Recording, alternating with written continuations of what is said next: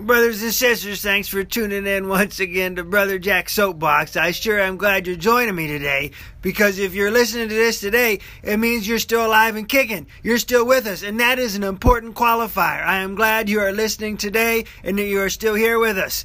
I'm going to bring you uh, one of my regularly scheduled episodes. This is something I had planned, and I think in our current state of affairs, uh, we need some regularly scheduled episodes. I think the, the current climate, everybody's sort of getting getting overwhelmed and tired of what's going on, and I understand it's serious business, but we might need a little break from that. So, Brother Jack will give you a break today with a regularly scheduled episode, and I promise that at no point in time I will reference the virus responsible for COVID 19. Except I just did right there. I just I just mentioned the virus responsible for COVID nineteen right there, but I promise. Oops, I said it again. I didn't mean to do that. I'm getting out of control. This is starting to spread. I better get it under control here. This episode has nothing to do with the thing that I almost just mentioned a third time, but I won't. And uh, you know, it, it is all about a uh, Catholic saint, and it's all about some snakes and it's all about our dear friend Mr. Malarkey. So I'm going to tell you a story today for St. Patrick's Day, and I hope you enjoy it. And it has absolutely nothing to do with what is going on with the world right now. This is a complete departure.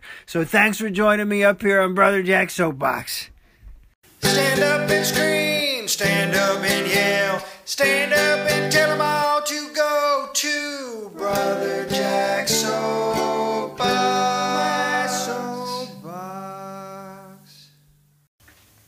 Well, brothers and sisters, we're gathered here today for a story about our dear friend, Mr. Malarkey. Mr. Malarkey has been everywhere and done everything. Time and space are not a problem for Mr. Malarkey. So I'm going to tell you a story today about an incident he had with St. Patrick. That's right, the honest to goodness St. Patrick. I'm going to tell you about a run in that Mr. Malarkey had with old St. Patrick.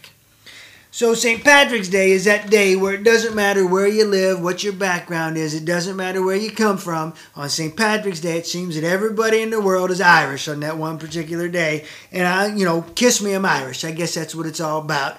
And you know, we got a lot of greeting card holidays, and you might think that St. Patrick's Day is nothing more than the beer drinker's equivalency of a greeting card holiday.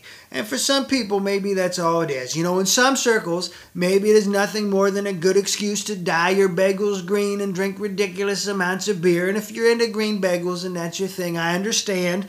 But I tell you, St. Patrick's Day is a lot more than all that. You know, the leprechauns and the rainbows. It's it's a lot more than that. See, St. Patrick's Day is an important religious holiday. You know, for some people, it is still a, an important traditional part of their religious year. St. Patrick's Day started out as a religious holiday because you see, St. Patrick, he's remembered as the guy who brought Christianity to all them original pagans up in Ireland. You know, you had all them those old druids. They were into some weird business up there. All those old druid boys were into some weird stuff. And St. Patrick came along and he cleaned them up. He got them walking on the straight and narrow. And he he's the guy that brought Christianity to all the original pagans and got them all straightened out.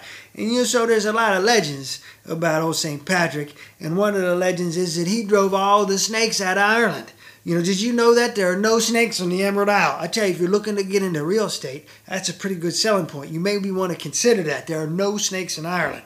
But you know, he gets credit for driving all the snakes out of the country. But we here all know that it was actually Mr. Malarkey who was responsible for getting rid of all the snakes. And I'll tell you how he did it. You see, Mr. Malarkey used to raise chickens. He had these hens, and he loved his chickens. He was really, you know, they were one of his prized possessions. That's all he had was the chickens. He loved his chickens. But these chickens were the most persnickety, upset, sensitive chickens you'd ever want to see. They were high strung, they were high maintenance and high strung, and everything upset them. And of course, this is back before he got rid of all the snakes. So there was a lot of snakes in the country at the time, and the snakes bothered the chickens. The snakes would get in, and the chickens would see the snakes, and they'd get all wound up, and they were high strung and they had a lot of anxiety on account of those snakes. And I don't really understand the science behind it, but you know, the snakes were causing problems, and the chickens would see the snakes, and then they'd be laying eggs that were the wrong color. You know, on account of all their stress and anxiety, they were laying eggs that were the wrong color. The eggs were coming out the wrong color you know. And Mr. Malarkey was really upset about it. He'd go out to the chickens and he'd gather the eggs in the morning and he'd go back to the kitchen. You make himself some breakfast. He'd throw a piece of ham on the griddle and he'd crack his eggs. And the eggs, on account of all that stress, the eggs were coming out green. And there in the griddle, he'd have green eggs and ham. And you know, actually, Mr. Malarkey's responsible for that one too, green eggs and ham. But that's a story for another time. So he's really worried about his chickens because they're so upset, and he thinks I gotta get rid of these snakes. So he's trying to come up with an idea on how to get rid of the snakes. And he looks out the window, and he sees all the neighborhood kids out there playing with the snakes, as neighborhood kids are apt to do, you know, playing with snakes. And he starts getting an idea. And you know, he once he gets to an idea, he's just thinking out loud. You know, Mr. Malarkey has a problem once he starts talking. He can't really stop. He doesn't even hear it coming out. He doesn't even know. He just talks and it's coming out. And you know, he can't stop himself. So it's he's not saying it's gospel truth or that this is gonna happen. He just has an idea and he's throwing it out there. And he says, Boy, you kids, you kids should round up all these snakes. Uh, snakes are a problem. We got to get rid of these snakes. You should round up all these snakes. And I bet if you took these snakes to church on a particular Sunday, I bet you'd be rewarded by these snakes. I, he suggested that for every snake they took to church on a particular Sunday, old St. Patrick, well, he wasn't old yet, and he definitely no saint yet. I guess he's just Father Patrick at this point.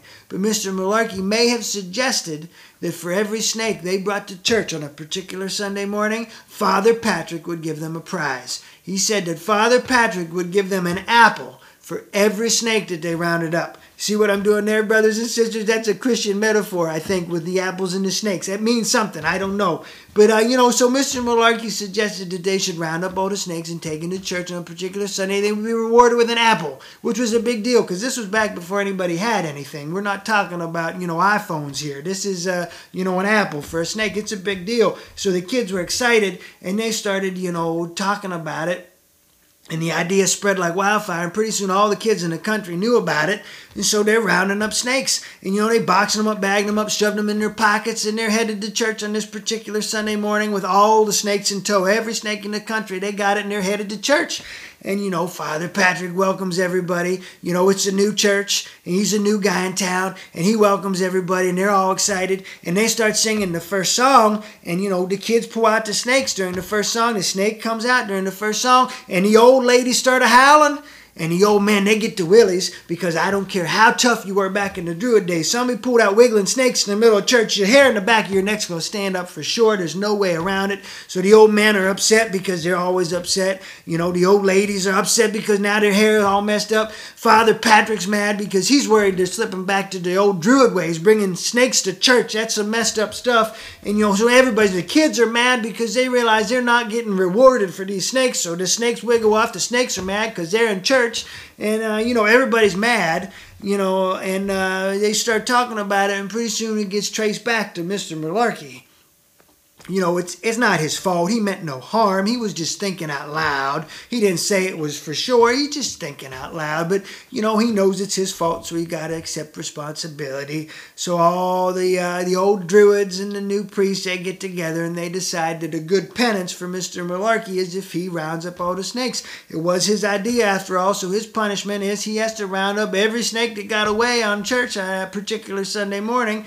and he agrees to do it. So it's a tall task, but he's gonna he's up for it. And uh, you know he wakes up in the morning and he feeds his chickens, and then he spends the rest of the day rounding up snakes. And it takes him a long time. It takes a long time to round up all those snakes, but eventually he does it. Eventually he rounds up every snake in the country. He boxes them up, bag them up, shove them in his pocket. He gets all the snakes. He's headed back home, and he builds himself a great big crate, and he puts all the snakes in every snake in the country. He puts it in that crate, slams the lid shut on it, and uh, you know he ships it out. He writes on there Washington, D.C., USA, and he ships off all them snakes from the country. But don't worry, I'm not making a political statement here because he actually had both kind of snakes in that crate. Both snakes were in there, but that's a story for another time too. And uh, you know, so he ships out all the snakes, and you know, uh, uh, old old Saint Patrick gets credit for getting rid of all the snakes from the country, but it, you know, it was actually Mr. Malarkey who took care of that problem.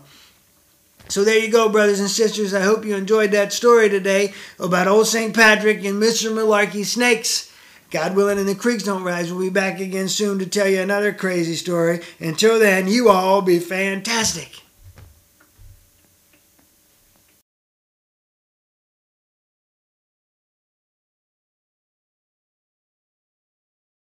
We hope you enjoyed this episode. Make sure you subscribe to our podcast so you don't miss any new content. If you want to support the show, the best thing is to share us with a friend. Till next time, be fantastic.